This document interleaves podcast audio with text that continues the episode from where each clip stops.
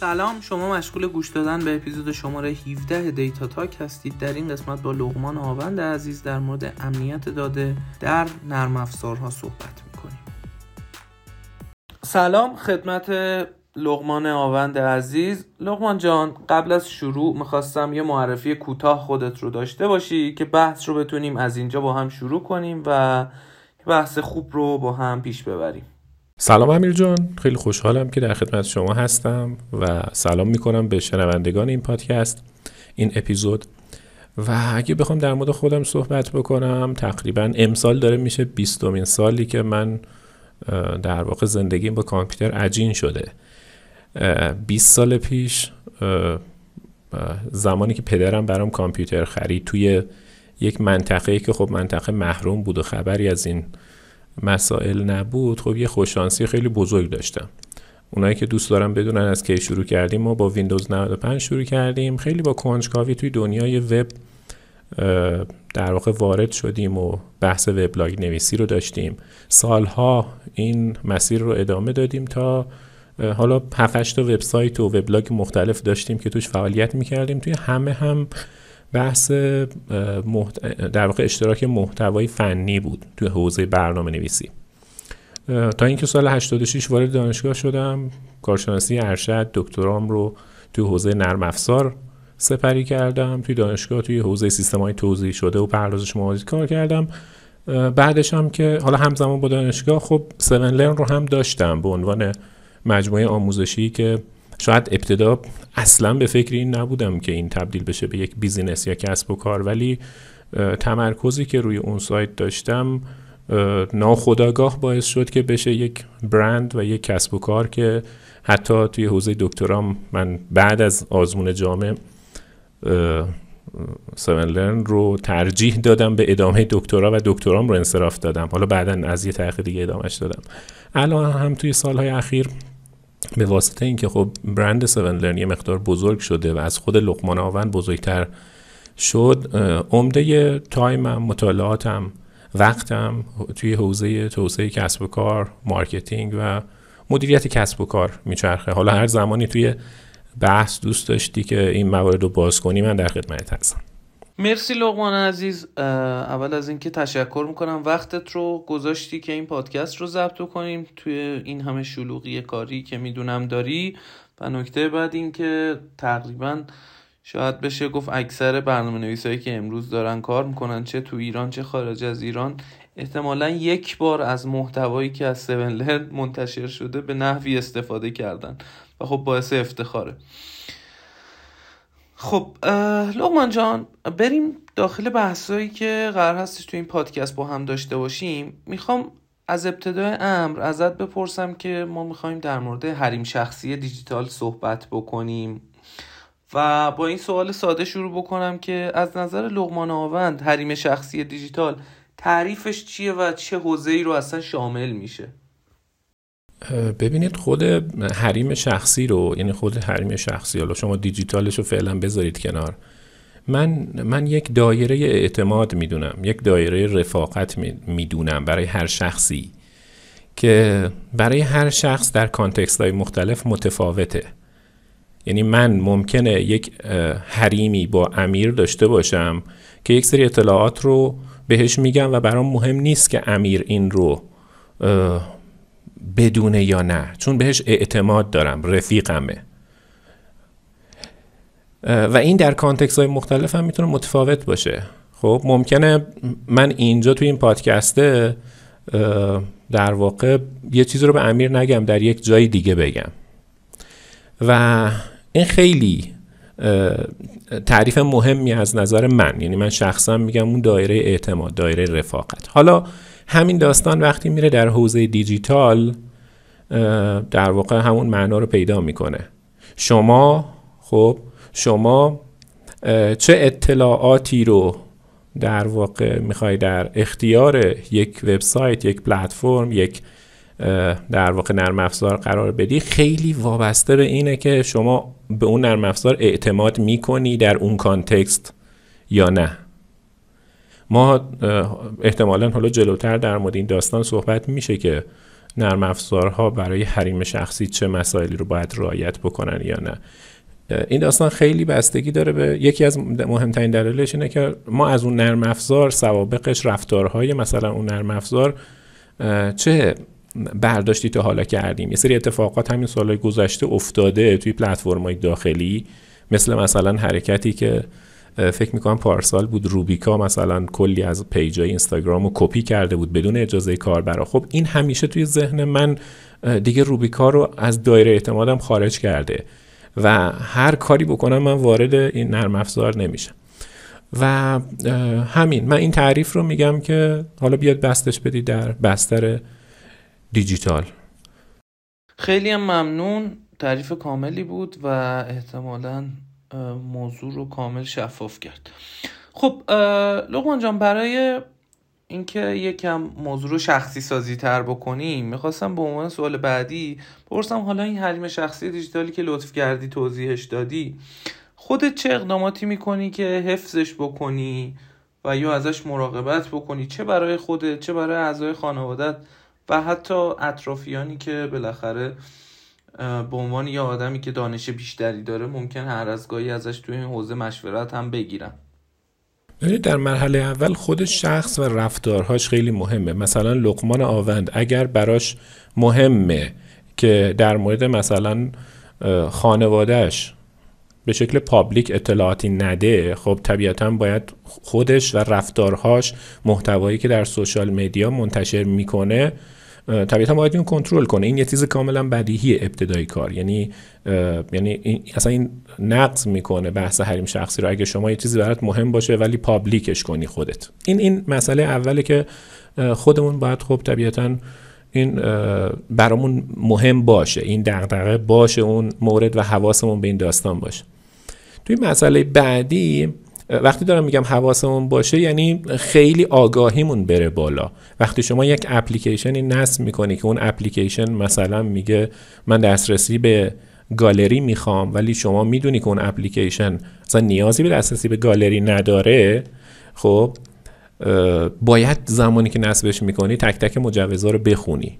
خیلی از در واقع اتفاقاتی که حریم خصوصی رو نقض می‌کنه خیلی وقتا اینه که خب کاربر آگاهی کافی رو نداره یا زمانی که این مجوزها رو ازش می‌خواد به راحتی بدون خوندن این موارد رو دسترسی میده و میره. طبیعتا من همیشه تلاش کردم. حالا ما به واسطه اینکه سالهاست الان ده 20 سال تو این حوزه هستیم سطح آگاهی و دانش دیجیتالمون چون بالاست یه مقدار کمتر این مشکل رو داریم و روزانه هم باید update ش کنیم. یعنی این تکنیک های در واقع کلاهبرداری و هک و attack و اینا اینقدر داره هی جدید میشه که مدام باید دانش خودت رو به روز نگه داری یه من تلاشم بر اینه که این مورد اتفاق بیفته.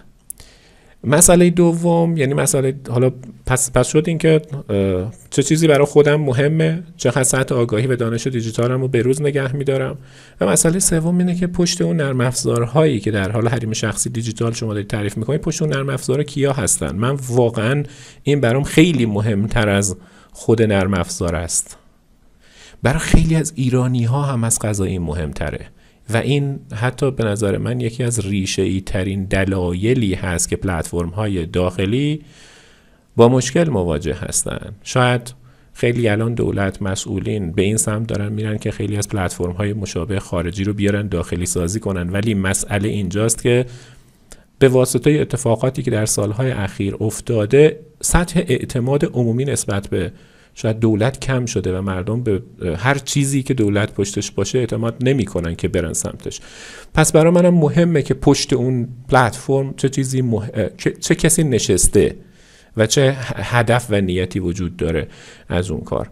و اینا مواردی که من خیلی شخصا زمانی که می‌خوام در حوزه دیجیتال در بستر دیجیتال فعالیت کنم برام دغدغه هست و بهشون اهمیت میدم و تلاش می‌کنم که رعایت کنم.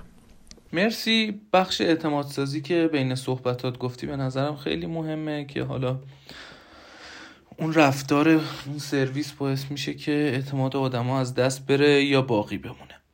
خب بین صحبتات در مورد اطلاعاتی که خودمون منتشر می‌کنیم صحبت کردی و حالا از اونجایی که قبل از اینکه حالا فاندر یه تیم باشی خود دیولوپر هم بودی؟ می‌خوام ازت بپرسم که احتمالا اگر یه سیستمی دیزاین بشه چه اطلاعاتی نیاز نیست که از کاربر گرفته شه خیلی اطلاعات اضافه بعضی وقتا گرفته میشه که واقعا ما نیازش نداریم که مثلا به یه سرویس بدیم. حالا این دایره رو چه شکلی میشه تشخیص داد که چه سرویسی چه اطلاعاتی رو واقعا نیاز نداره که دریافت بکنه؟ ببین امیر جان از نظر من هر وبسایتی می‌تونه هر اطلاعاتی رو از کاربرش بگیره. مشروط به این که سه تا عامل رو رایت کرده باشه. سه تا شرط داره. یکی یکی اینکه اون اطلاعات در اون وبسایت کاربرد منطقی داشته باشه. دوم اینکه اجازه کاربر رو بخواد حتما و بدون اجازه کاربر اون اطلاعات رو نگیره.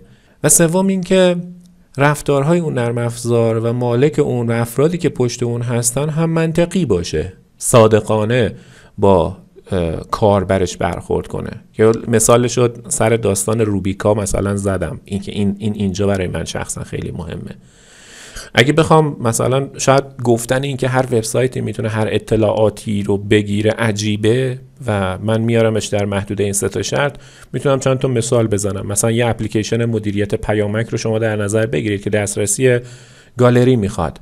خب اگه اون اپلیکیشن فقط SMS رو داره برای شما مدیریت می‌کنه مثلا مثلا SMS منیجر چه نیازی به دسترسی به گالری داره؟ پس این یک دسترسی غیر منطقیه برای نرم افزار. پس شما می‌تونید بگی که این اون اجازه نداره اینو داشته باشه. بیاید یه اپلیکیشنی رو در نظر بگیرید. بذارید اصلا یه مثال خیلی اگزاجره بزنم امیر جان. مثلا ما من میگم عکس های خصوصی فیلم های خصوصی حتی مواردی که مثلا عکس اصلا برهنه فیلم های خیلی پرن اصلا از یک شخصی. آیا اینها در فضای مجازی قرار بگیره در یک وبسایتی؟ می‌تونه مجاز باشه وبسایت این رو داشته باشه یا نه؟ من میگم می‌تونه در کانتکست یک وبسایت مثلا پرن ببخشید مثال اینجوری می‌زنم و می‌خوام بگم که اون context مهمه. اون وبسایت نوع کاربریش مهمه. اونجا میگه اصلا سایت اینجوریه داستانش. و در context مهمه. پس اونجا مثلا منطقی خود کاربرم اجازه داده اطلاعاتش هم اونجا قرار داده. و اون رفتار اون رفتار نرم افزاره هم که گفتم اگه مثال بزنم در مورد روبیکا من مثال زدم. الان اخیرا سرویس های بانکی هر کدوم پیام رسانای خودشون رو دارن عمدتا که وقتی میاد الزام می‌کنه به این که مثلا پیامک برداشت و واریز به حساب فقط از طریق مثلا اپلیکیشن بام امکان پذیره خب این یه چیزیه که من کاربر میگم چرا آخه؟ و این هم باعث میشه که من بگم اصلا نیازی نیست من برم توی اون وبسایت ثبت نام کنم. حتی شماره تلفن و اسمم هم نباید داشته باشه. اون اپلیکیشن نباید داشته باشه. وقتی می‌تونه مثلا اون خدمات از طریق یه سرویسی مثل پیامک بره. و اونم من غیر منطقی می‌تونم در این لحظه. یعنی از نظر من پس هر وبسایتی می‌تونه این سه تا شرط رو داشته باشه. هر, هر اطلاعاتی رو داشته باشه به شرط اینکه این سه تا مورد رو حتما رعایت کرده باشه. خب پس طبق گفته هایی که گفتی کانتکست مهمه که چه وبسایتی با چه کتگوری چه دیتایی رو بگیره و نکته مهمتر اینکه کاربر بدونه که چی رو داره دسترسی میده یا چه اطلاعاتی شیر می‌کنه. خیلی مالی تا اینجا که گفتگو برای من خیلی شیرین بود و یکم می‌خوام سواله رو چالشی تر بکنم که یه مقداری شاید اذیتت بکنم لغمان جان. اگر یه روز صبح پاشی و دوستات زنگ زده باشن کلی SMS اومده باشه چه می‌دونم یه سری تماس از شماره های مختلف افراد اومده باشه که پاشو پاشو فلان چیز پخش شده فلان data رفته نمی‌دونم فلان فایل از دست رفته یا فلانجا دارن میفروشنش. و چنین اتفاقی اگر برات بیفته و پاشی اول از اینکه reaction ابتدایی چیه و بعد step by step چی کار می‌کنی که قضیه handle بشه و به یه حالت نرمالی برسه؟ OK. ببین مثلا مثال بزنم از اتفاقاتی که افتاده. خب؟ آقا من لقمان آوند به عنوان اصلا من لقمان آوند می‌خوام در side وقتی اتفاقی برای شخص خود من میفته ولی و وقتی اتفاق برای اطلاعاتی میفته که من مسئولشونم. یعنی اینا دو تا زمینه متفاوته. آقا یه زمانی هست که لقمان آوند به واسطه یه مثلا یک اینکه خودش یک چیزی رو رعایت نکرده اطلاعاتی درز کرده بعد میان میگن لقمان پاشو مثلا اینجوری شده. آقا عکست لو, لو رفته مثلا. خب؟ بعد چیکار می‌کنم؟ من طبیعتا برای خودم تلاش می‌کنم در مرحله ابتدایی تا جایی ممکن side effect اشو کم بکنم. یعنی آقا OK رفته. بالاخره این اطلاعات رفته. حریم شخصی من فعلا نقص شده. برم ببینم چه شکلی می‌تونم که ساید افکتاشو کم بکنم. از جایی که اطلاعات من رو نشر کرده درخواست بکنم که آقا اینو مثلا برداری تا جایی ممکن فکر می‌کنم این کار رو همه می‌کنن در مرحله اول. بعد از البته اون شوکه شدن احتمالا اگه خیلی مسئله مهم باشه. تو مرحله بعدی بحث اینه که باید متوجه شم که اون اطلاعات و نشت اطلاعات چه شکلی اتفاق افتاده. اصلا دلیلش چی بوده که یه درسی ازش بگیرم دفعه بعدی از اونجا لطمه نخورم. من حالا به واسطه آگاهی و دانشی که توی این فضا داشتم کم این اتفاق برام افتاده. ولی یه, یه جایی امیر جان من متوجه شدم که دسترسی به ایمیلم پیامک ها و همه اینها دست کس دیگه هست. اونو کس دیگه نمی‌دونه ولی من متوجه شدم. خب برای من برای یک ماه اهمیت داشت که آقا چه شکلی دسترسی به ایمیل و پیامک من وجود داشت. بعدها مثلا بعد از یک ماه کنکاش متوجه شدم که یک ملوری روی گوشی من نصب شده و من مطمئنم خودم همینو نصب نکردم. یعنی این از طریق مثلا یک تکنیک های اجتماعی هک مثلا اجتماعی اتفاق افتاده و بعدها متوجه شدم که دسترسی این گوشی من من این گوشیمو یک لحظه برای چند دقیقه دست کسی دادم چیزی رو اونجا نصب کرده که نباید و بعدش اتفاقی افتاده که نباید و بعدش حساب بانکیم خالی شده که نباید. می‌دونی چی میگم؟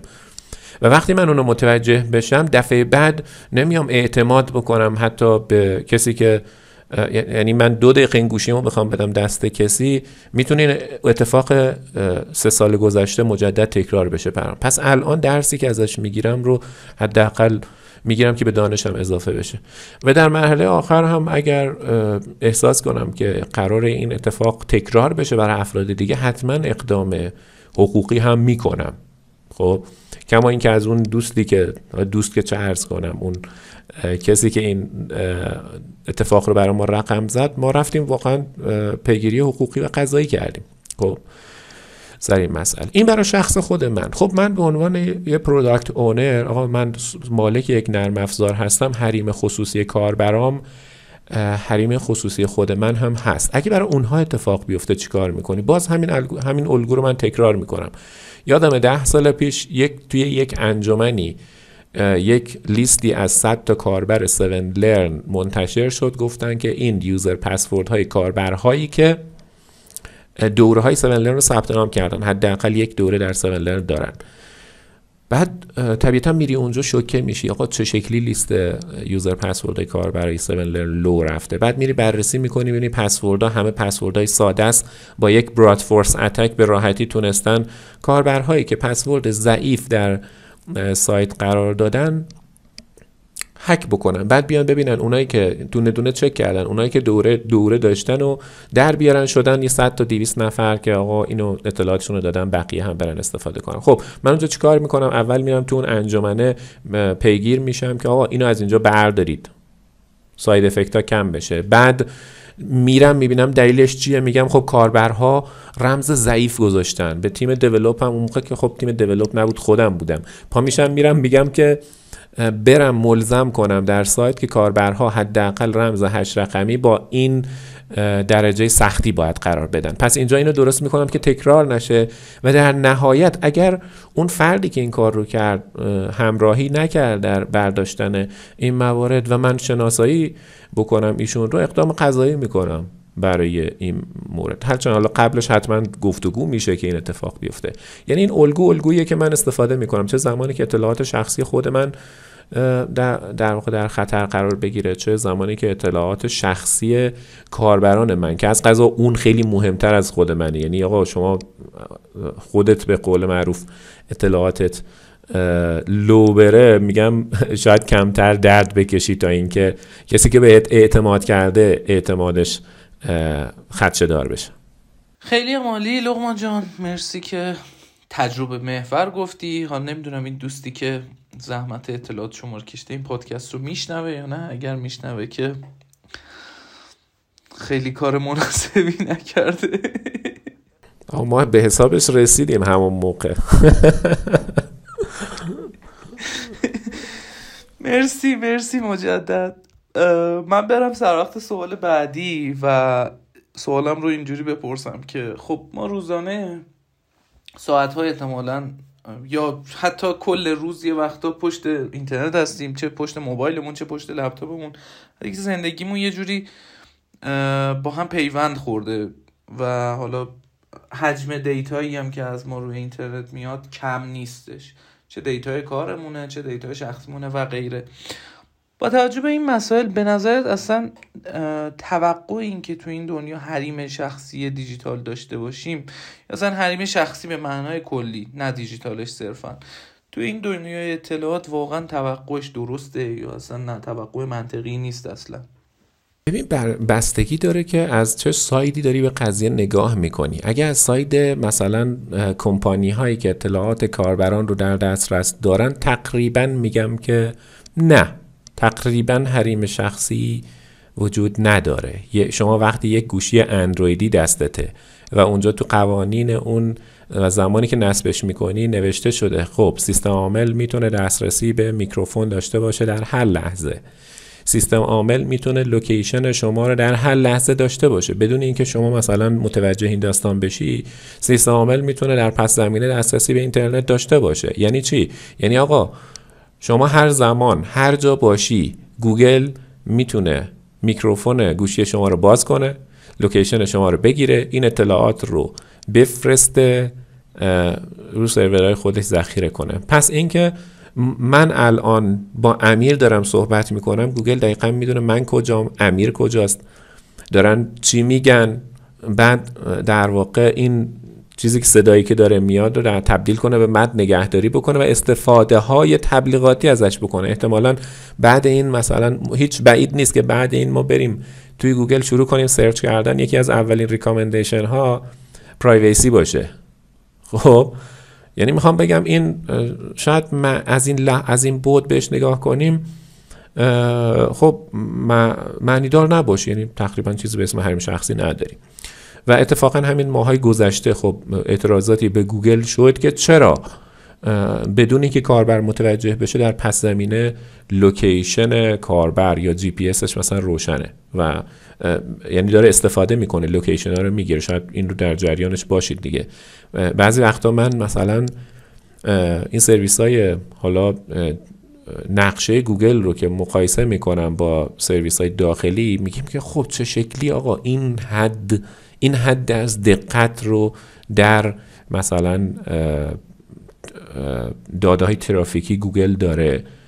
مگه میشه؟ آیا همه دارن Google Map استفاده می‌کنن که در اون لحظه location کاربر GP روشن باشه؟ این اطلاعات رو تجمیع کنه با اطلاعات ماهواره و این همه دقیق باشه. من میگم هر یک دقیقه هر یک دقیقه هم یه, یه لوکیشن از کاربر بگیره صورتش رو بگیره. اینقدر این اطلاعات دقیق میشه در کل کشور در جامعه ای که در دنیایی که همه گوشی ها کلشون اندرویدیه.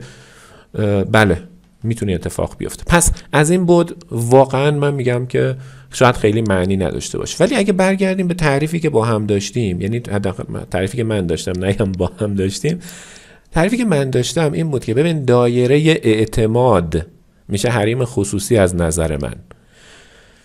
آقا من یه وقتایی میگم OK من به گوگل اعتماد می‌کنم. ولی به ببخشید ولی به دولت خودم مثلا اعتماد نمی‌کنم. اون مثالی که باز بالاتر زدیم. حتی من بخوام تجربیشم بگم میگم OK این این میشه privacy از نظر من. آقا من به گوگل اعتماد می‌کنم. اطلاعات من دست اون باشه امنیت من به خطر نمیفته این از بود منی که یه کاربر عادی هم مسئولیتی ندارم. ولی آقا اون مسئول مملکت. یعنی اگه برگردی و بگی آقا رئیس جمهور من نماینده مجلس من بیاد این حرف منو بزنه باید اصلا اخراجش کنی. اون رئیس جمهور یا نماینده مجلس من باید بدونه که چه مسئولیتی داره و اینکه گوگل که مثلا یه کمپانی متعلق به کشور دشمن شما و می‌تونه ازت جاسوسی بکنه شما نمی‌تونی بگی که مهم نیست. یعنی میگم شخص مهمه اونجا در بحث حریم خصوصی رو مطرح کردیم که برای هر شخص و در context مختلف حریم خصوصی معنی پیدا می‌کنه. پس داستان من این از بعد شخصی من دارم میگم OK من به گوگل اعتماد می‌کنم ولی که ولی کن اگر که بیان داخل کشور من یه داستان بگم فکر می‌کنم قبلا هم به شما گفتم سه چهار سال پیش توی یکی از حضوری که برگزار می‌کردم حالا من افتخار اینو داشتم بیش از 20 هزار نفر توی این سالها تدریس داشته باشم حضوری کارگاهی آنلاین و به شکل مختلف. من اومدم از بچه ها یک سوال پرسیدم. آقا اون قبل زمانی بود که می‌خواستن تلگرام فیلتر کنن. گفتم آقا فرض کنید که این تلگرامی که دارن فیلتر می‌کنن یه نسخه داخلی داره. از لحاظ feature و عملکرد و همه چیز دقیقا شبیه اونه. حتی بهتر از تلگرام خارجی است. شما آیا ازش استفاده می‌کنی یا نه؟ و در 95 درصد بچههایی که اونجا نشسته بودن سی چهل نفر بودن می‌گفتن نه. چرا؟ میگه آقا نرم افزار بهتره ها. تلگرام داخلی بهتره عملکردش بهتره این فیچرهای جذابتر رو داره. میگه نه. نگران امنیتشونن. میگه آقا اطلاعات ما مثلا پیامک هایی که من خصوصی برای این ور اونور میفرستم دست مثلا پاول درف باشه توی روسیه دستش به من نمی‌رسه. امنیت منو تهدید نمی‌کنه. ولی این داخل باشه ممکنه من دوست نداشته باشم داخل مملکت بدونن من چی میگم. خب؟ مثلا الان ما داخل چین در الان چین که توی حوزه دیجیتال خیلی قوی شده روی جریان اطلاعات داره به شدت مانیتورینگ انجام میده. شما نمی‌تونی نه در پیام رسان ها نه در سنچ انجین نه در پیامک ها نمی‌تونی. یه 70 80 تا مثلا کلمه قرمز وجود داره که اگر اینها رو در متن پیامک ارسال بکنید دولت خیلی سریع برای شما میفرست آقا این چرا این حرفا زدی؟ چرا؟ خب این امنیت ما و حریم شخصیمون رو به خطر میندازه. اصلا حریم شخصی عینا به امنیت معنی, معنی میده. یعنی من چرا حریم شخصی برام مهمه؟ چون میترسم اگر که این افشا بشه برام خطراتی داشته باشه. ممنونم. انقدر مثالات لمس شدنیه که آدم هر از گاهی به فکر فرو میره که واقعا خیلی ترسناکه این دنیا. خب لغمان جان اگه موافق باشی یکم سوالات رو تخصصی تر بکنیم که حالا هم شنونده تخصصی تر احتمالا داشته باشیم و بخش دوم در واقع حساب بکنیم این بخشی که قرار هست صحبت بکنیم و یه مقدار بیایم از side فنی صحبت بکنیم. با توجه به اینکه خب خودت هم برنامه نویس بودی و احتمالا Seven هم الان یه تیم توسعه و نرم افزار خوب داره و چند نفر هم هستن که حالا نرم افزار فعلی Seven Learn و باقی مسائل رو پیش می‌برن. چه نکاتی هستش که موقع توسعه نرم افزار از بعد امنیت داده نیاز است که حالا تیمای نرم اونا رو خیلی رعایت بکنن یا حتی دغدغه‌شون باشه. چه موقع توسعه چه موقع استقرار مراقب اونها باشن و چالششون باشه. بسیار خوب. قبل از اینکه من این مقدار در بحث بحث تخصصی رو مطرح بکنم دو تا پله من برمیگردم. عقب خیلی سریع. یکی اینکه ذهنیت و فرهنگ سازمانی اون تیم نرم افزاری باید درک کرده باشه و اینقدر پخته باشه در حوزه امنیت که متوجه حساسیت حریم خصوصی و مباحث امنیتی باشه.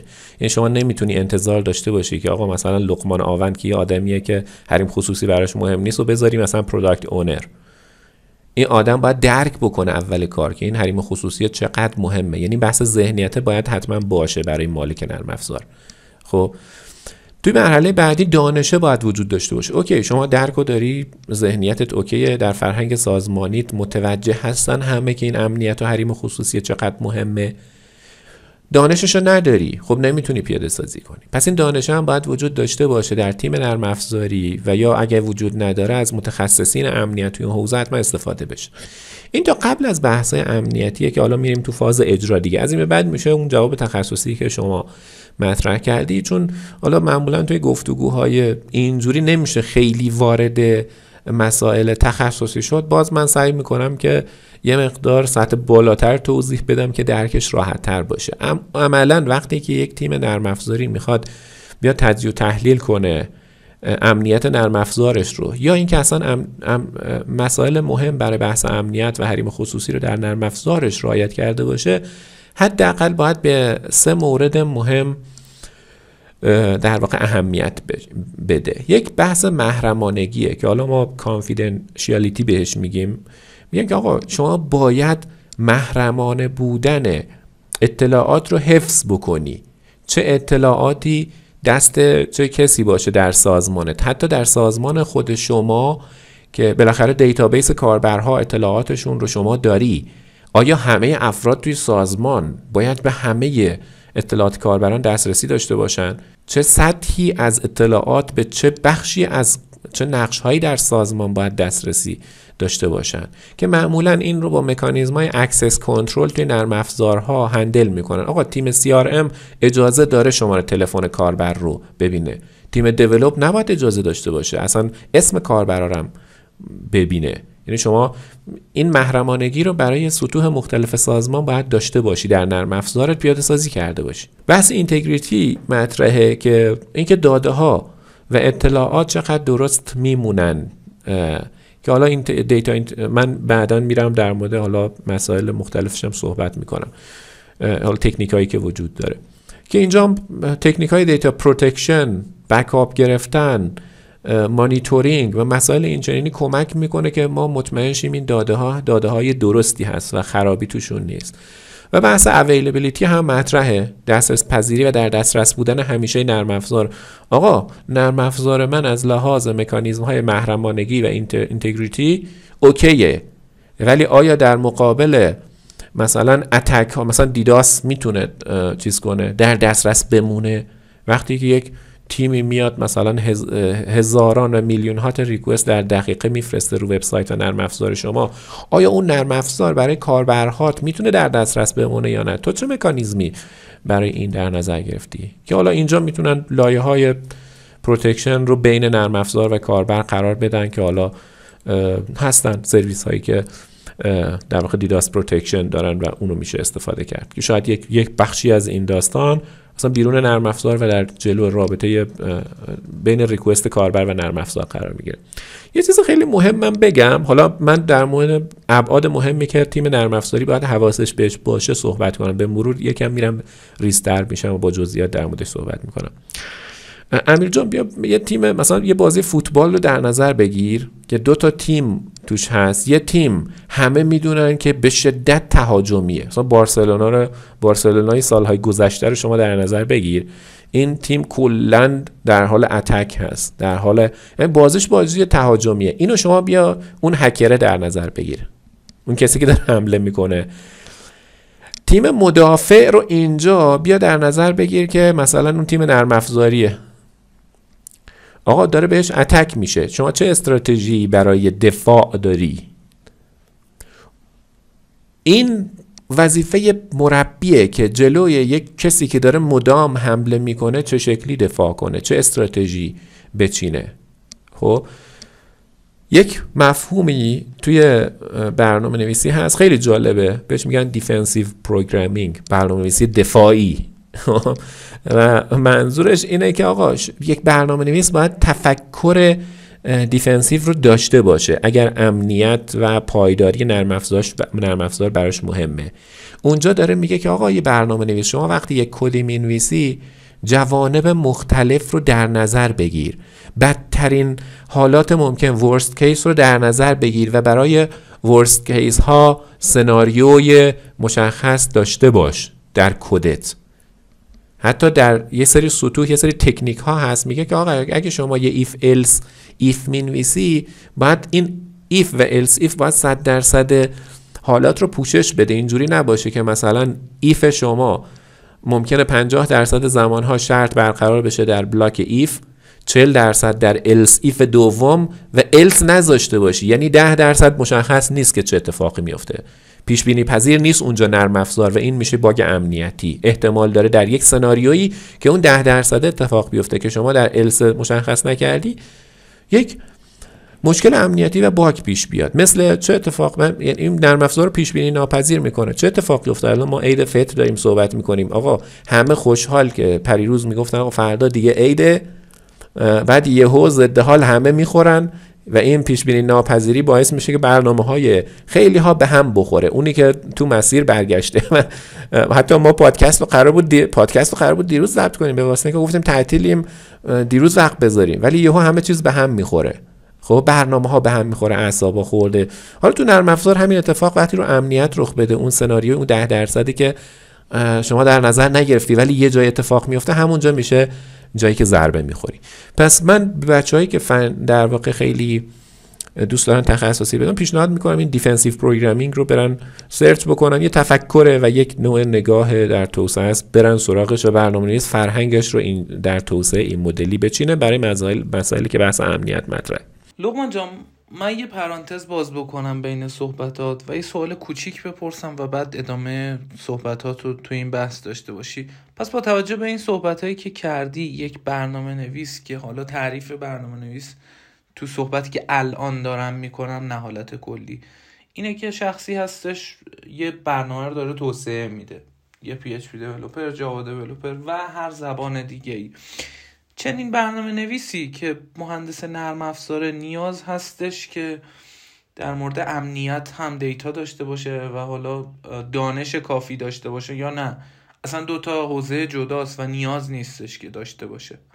ببین اصلا شکی نیست که باید داشته باشه. ولی من قبل از اینکه این مباحث رو در واقع مطرح کنم دو تا نکته گفتم دیگه. گفتم ذهنیت و بعد دانش در حوزه امنیت. نگاه کن اول یعنی شما نمی‌تونی چرا من اول اونا رو گفتم؟ امیر جان چون که اگر مدیر اون تیم نرم افزاری خودش امنیت براش مهم نباشه طبیعیه که این رو در تیم برنامه نویسیش هم جدی نمی‌گیره. خب؟ و بعد دانشش رو نداشته باشه طبیعیه که به تیم برنامه نویسیش هم منتقل نمی‌کنه که آقا باید این مسائل رعایت بشه.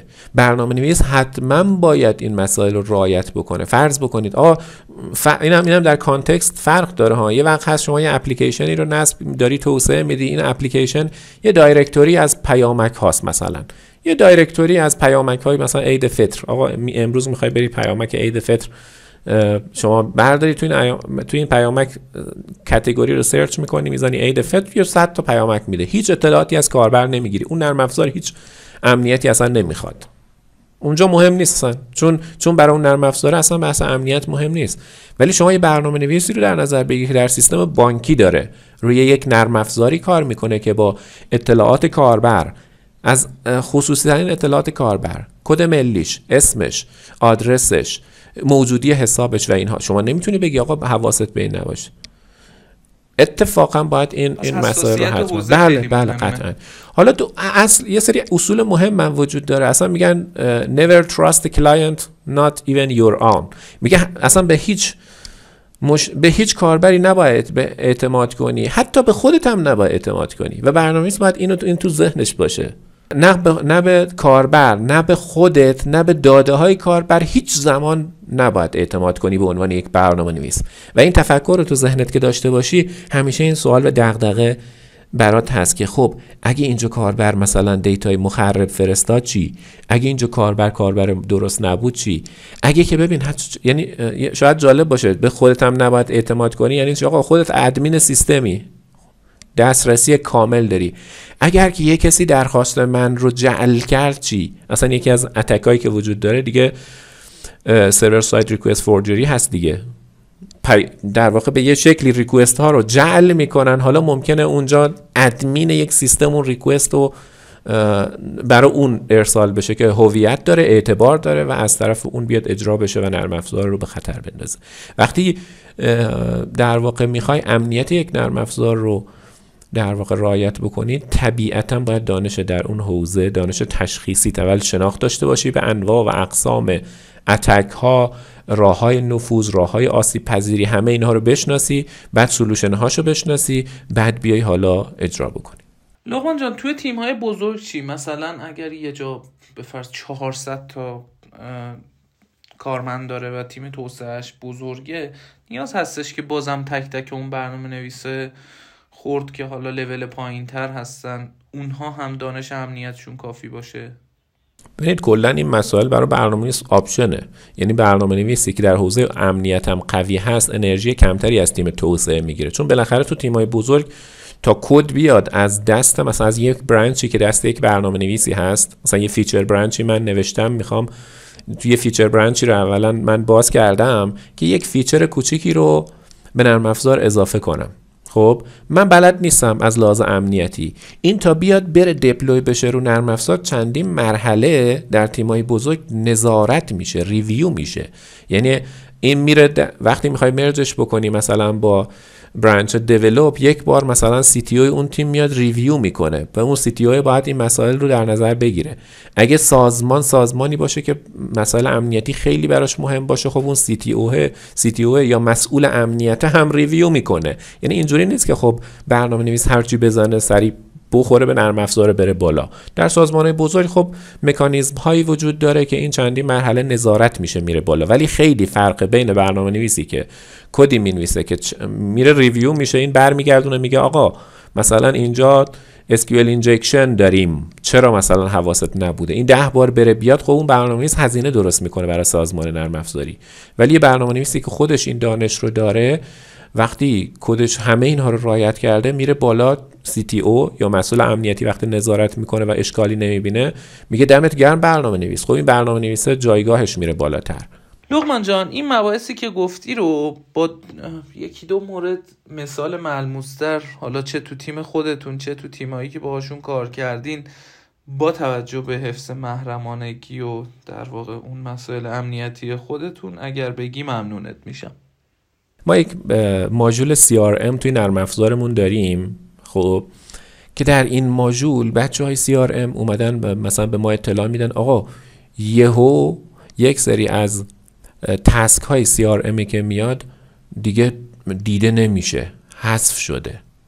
خب این خب یه مشکل امنیتیه یعنی دیتا اینتگریتی رو با چالش مواجه می‌کنه. شما در چه حالت می‌تونی جلوی اینو بگیری؟ خب در حالتی که لاگ کنی همه چیز رو و مانیتورینگ داشته باشی برای تک تک رفتارها توی سیستم. یعنی یکی از تکنیک هایی که نرم افزار امن میمونه اینه که همه اتفاقاتی که در نرم افزار رخ میده لاگ بشه. تا اگر یهو مثل من آقا یه دونه از تسکای CRM یهو بچه ها میگن آقا اینو داشتم پیگیری می‌کردم یهو هست شد و بچه هم نمی‌دونستن چی بود. اگه من اون log و نداشتم نمی‌تونستم تشخیص بدم. من میرم تو database چون همه چیز رو log کرده بودیم تو تیممون. میگم آقای فلانی شما چرا رفتی این task رو رو حذف کردی و خودش معذرت خواهی می‌کنه؟ خب یعنی اینو من از log در میارم. یکی از مهمترین چیزهایی که در نرم افزار بر بحث امنیتی وجود داره این رعایت کردن مسئله log هست. خب این مثلا یه تجربه ای که من بخوام مطرح بکنم. مسئله خیلی زیادی وجود داره. مثلا فرض کنید تو access control بیاید در نظر بگیرید تو دنیای واقعی کلید گاوصندوق دست کیه امیر؟ دست فردی که محتوای گاوصندوق مال اونه. یا فردی که بهش اعتماد داری. خب چیزهای مهم رو می‌ذاری اونجا. حالا در نرم افزار هم شما چیزهای مهمی در نرم افزارت داری. داده های مهمی درون نرم افزار داری. که اگه access control خراب بشه و اشتباهی مثلا شما به یک نقش کاربری یه دسترسی اشتباهی داده باشی ممکنه از اون سمت بیای ضربه بخوری. یا مثلا سومین مثال security misconfiguration ه آقا شما نرم افزارتو نوشتی همه چیزم رعایت کردی ولی این نرم افزار تو فرض کن یه web application ه که روی web server داره اجرا میشه. خود نرم افزار okay ه ها ولی configuration های امنیتی نرم افزارهایی روی سرور یا مثلا web server مثل Nginx مثل اصلا firewall ت مثل آپاچی اینها تو configuration مشکل دارن. یعنی اینها رو بد config کردی اون firewall درست config نشده یه سری request های اشتباه و خراب و بد میاد سمت نرم افزارت کار رو خراب می‌کنه. مثل اینه که شما اینجوری بگم یه تلویزیون خیلی خوب و عالی در واقع خریدی بعد باید یه بخشش رو setup کنی دیگه. این همون config است دیگه. پای تلویزیون رو بعد میبندی. این تلویزیون رو میاری می‌ذاری رو میز میای عقب یهو پایه چون بد بستی خراب میشه نابود می‌کنه تلویزیون رو. حالا یه نرم افزار خیلی خوبی نوشتی میای سوارش می‌کنی روی یک وب سروری که درست کانفیگش نکردی. اون نرم افزار ممکنه نابود بشه بره. و این اتفاقات زیاد میفته ده ها تا در واقع آسیب پذیری مختلف وجود داره. من دو تا فقط کیورد بدم به بچه ها که سرچ بکنن. اصلا یه دونه کیورد هم کفایت می‌کنه. همون secure coding standard رو search بکنن. استانداردهای امنیتی خیلی مختلفی وجود داره در حوزه نرم افزار که دیگه می‌تونن برن بخونن و ریز اقداماتی که باید انجام بدن که اینا پشتش یک آسیب پذیری هست. یعنی یک آسیب پذیری وجود داره باید بشناسیش بعد چگونه اون رو رفعش بکنی و چگونه, چگونه پیاده سازیش بکنی در واقع اینها وجود داره. مرسی لغمان عزیز. به عنوان بحث پایانی اول از اینکه در ابتدای گفتگومون گفتی که شروع خودت از یه منطقه کوچیک بود. اگر دوست داری می‌تونی به دوستایی که حالا مثل خودت توی سال اخیر سن کمی دارن تو اون منطقه می‌خوان شروع بکنن چیزی رو بگی که تو شروع بهشون کمک بکنه یا امیدی بهشون بدی تو این بابت می‌تونی از این گفتگو استفاده کنی و باشون صحبت بکنی. پدر مادرم اشایر بودن. در روستایی بودیم. بعدا حالا در مثلا شهر دهدشت استان کوهگیل بو رحمت من بودم. واقعیت اینه که اونجا باید خیلی خوش شانس باشی در مرحله اول که دغدغه‌هات عوض بشه. در مناطق محروم متاسفانه بزرگترین در واقع از نظر من اشکالی که وجود داره نبود آموزش با کیفیته پایین بودن سطح دغدغه هاست اصلا اگر دوستی هست که الان این پادکست رو میشنوه از نظر من اوکیه. یعنی خیلی خوش شانسه. یعنی اینکه شما در مثلا یک منطقه محرومی باشی که اطرافیانتو نگاه می‌کنی و اصلا بیای بهشون بگی privacy چیه یا programming چیه و هیچی نمی‌دونن و تو می‌دونی و داری پیگیری گوش میدی یعنی خیلی خوش شانسی. داری اصل بحث رو داری. ادامش اینه که یک سری باورهای محدود کننده رو از خود دور کنی. یعنی نگی که okay تو شهرستان که جای کار نیست. خب بابا پاشو بیا تهران. تهران هزینه ها سنگینه. خب باید یه مدت سختی بکشیم. مگه بقیه آدم ها که در واقع اومدن رشد کردن سختی نکشیدن. باید رو آموزشت کار بکنی رو, سر، رو خودت یعنی تا مدت ها باید رو خودت سرمایه گذاری بکنی. و هر چیزی که تو ذهنشون دارن میگن که چون من تو شهرستانم نمیشه اینو یک مدل دیگه خارج از چارچوب بهش نگاه بکنن.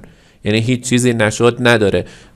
ایام به قول معروف دوران پیامبر هم وقتی اینقدر شرایط بد شد پیامبر گفت خب آقا من مهاجرت می‌کنم. رفتن شعب ابی طالب و برای مدت ها سختی ها رو تحمل کردن تا یک گشایشی ایجاد شد. شما هم همون کارو بکن. خب؟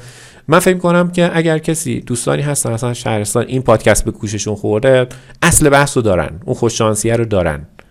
ادامهش دیگه اینه که همین فرایند آموزش رو ادامه بدن باورهای محدود کنندهشون رو برطرف کنن و بدونن که هیچ الزامی نداره که اونجا باشن در اون جمع باشن. می‌تونی جمع تو عوض کنی می‌تونی دغدغه‌هات رو ببری بالا می‌تونی آموزش دسترس پذیر همه اینترنت همه جاست می‌تونی بری سراغ آموزش و اگه که نری دیگه خودت کم کاری کردی و این فرصت فراهم هست.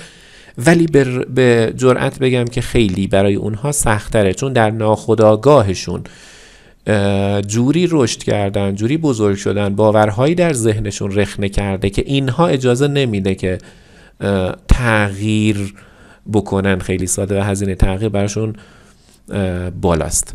من تا دو سال پیش اصلا بلوپرینت مالی مشکل اساسی داشت و این دلیلش این بود که آقا من سالها پدر مادرم خب خیلی مسائل مالی اینا براشون مهم نبود مسائل دیگه مهم بود و اینم فرض کن ما میگیم آقا خب پول پول که خیلی مهم نیست بذار مثلا زندگی کنیم حالشو ببریم. ولی خب آقا من مدیر بیزینسم مگه میشه پول برام مهم نباشه؟ و یکی از عوامل این که خیلی زودتر به نتایج مالیم نرسیدم. دقیقا همین باورهای ناخودآگاهی بود که از بچگی در ذهن ماست. هرچی به سمت مناطق محروم و مناطق دور افتاده تر میری که آموزش ها کمتر در دسترس هست خانواده ها هنوز سنتی ترن و باورهای قدیمی تری دارن این برای بچه ها سختره. اول این رو بهش آگاه شن بعد تلاش بکنن که بهبودش بدن. خیلی هم ممنون. لغمان عزیز مرسی که اولا با هم گفتگو کردیم و وقت وقتت رو در اختیار من قرار دادی. خیلی گرم صحبت می‌کنی و من از صحبت کردن باهات لذت می‌برم. دوست دارم خیلی بیشتر صحبت کنیم. حالا امیدوارم قسمت بشه توی قسمت های بعدی. بازم مزاحمت بشیم و از دانشت استفاده کنیم. لقمان جان اگر دوست داری مهمونی رو به برنامه من دعوت بکنی و اون فرد هم بیاد و مثل خودت با ما گفتگو کنه و بقیه استفاده کنن می‌تونی چند تا اسم نام ببری و این مسئله هم اختیاری هستش. سلامت بشی ایرادی نداره. من با دوستانی که خود من آخه مثلا با دوستانی مجری پادکست و live بودم بذار صحبت کنم در مورد اون مثلا دو سه عزیزی که خودم از گفتگو باشون لذت بردم. من پادکستی یک live ی پارسال برگزار کردم با آقای عظیمیان کوشیار عظیمیان که حالا machine learning engineer هست توی فیسبوک اگه اشتباه نکنم. live ش تو page 7Learn هست. اون خیلی گفتگو برام جذاب بود. فکر می‌کنم همین شکلی هم باشه. اگه بتونید باشون ارتباط برقرار کنید. سپهر نامدار هم از مدرسین دوره جا... مدرس دوره جاوای 7 لرن هست. ایشون هم شخصیت فوق العاده ای هستن که من خیلی دوستشون دارم. آقای علی محمدی هم که توی مجموعه سلر کوفاندر هستن رو هم پیشنهاد می‌کنم. اینا اسمایی بود که تو ذهنم اومد. مرسی. امیدوارم که بتونم این دوستان رو داشته باشم. حالا از کمک های خودتم احتمالا بتونم استفاده کنم و توی دعوتشون خیلی سریعتر دعوت اتفاق بیفته. مجدد تشکر می‌کنم ازت. اگه نکته پایانی داری میشنویم و بعد هم از خدمت شنونده ها خدافزی می‌کنیم. سلامت باشی امیر جان. من هم به شدت لذت بردم و نکته پایانی آنچنانی نیست به جز اینکه امید همیشه هست.